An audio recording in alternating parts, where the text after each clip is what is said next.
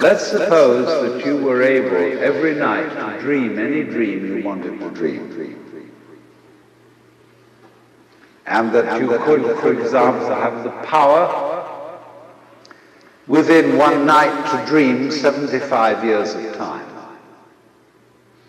Or any length of time you wanted to have. And you would naturally, as you began on this adventure of dreams, you would fulfill all your wishes. You would have every kind of pleasure you could conceive. And after several nights of 75 years of total pleasure each, you would say, well, that was pretty great. But now let's, um, let's have a surprise. Let's have a dream which isn't under control. Well, something is going to happen to me that I don't know what it's going to be. And uh, you, you would dig that and come out of that and say, wow, that was a close shave.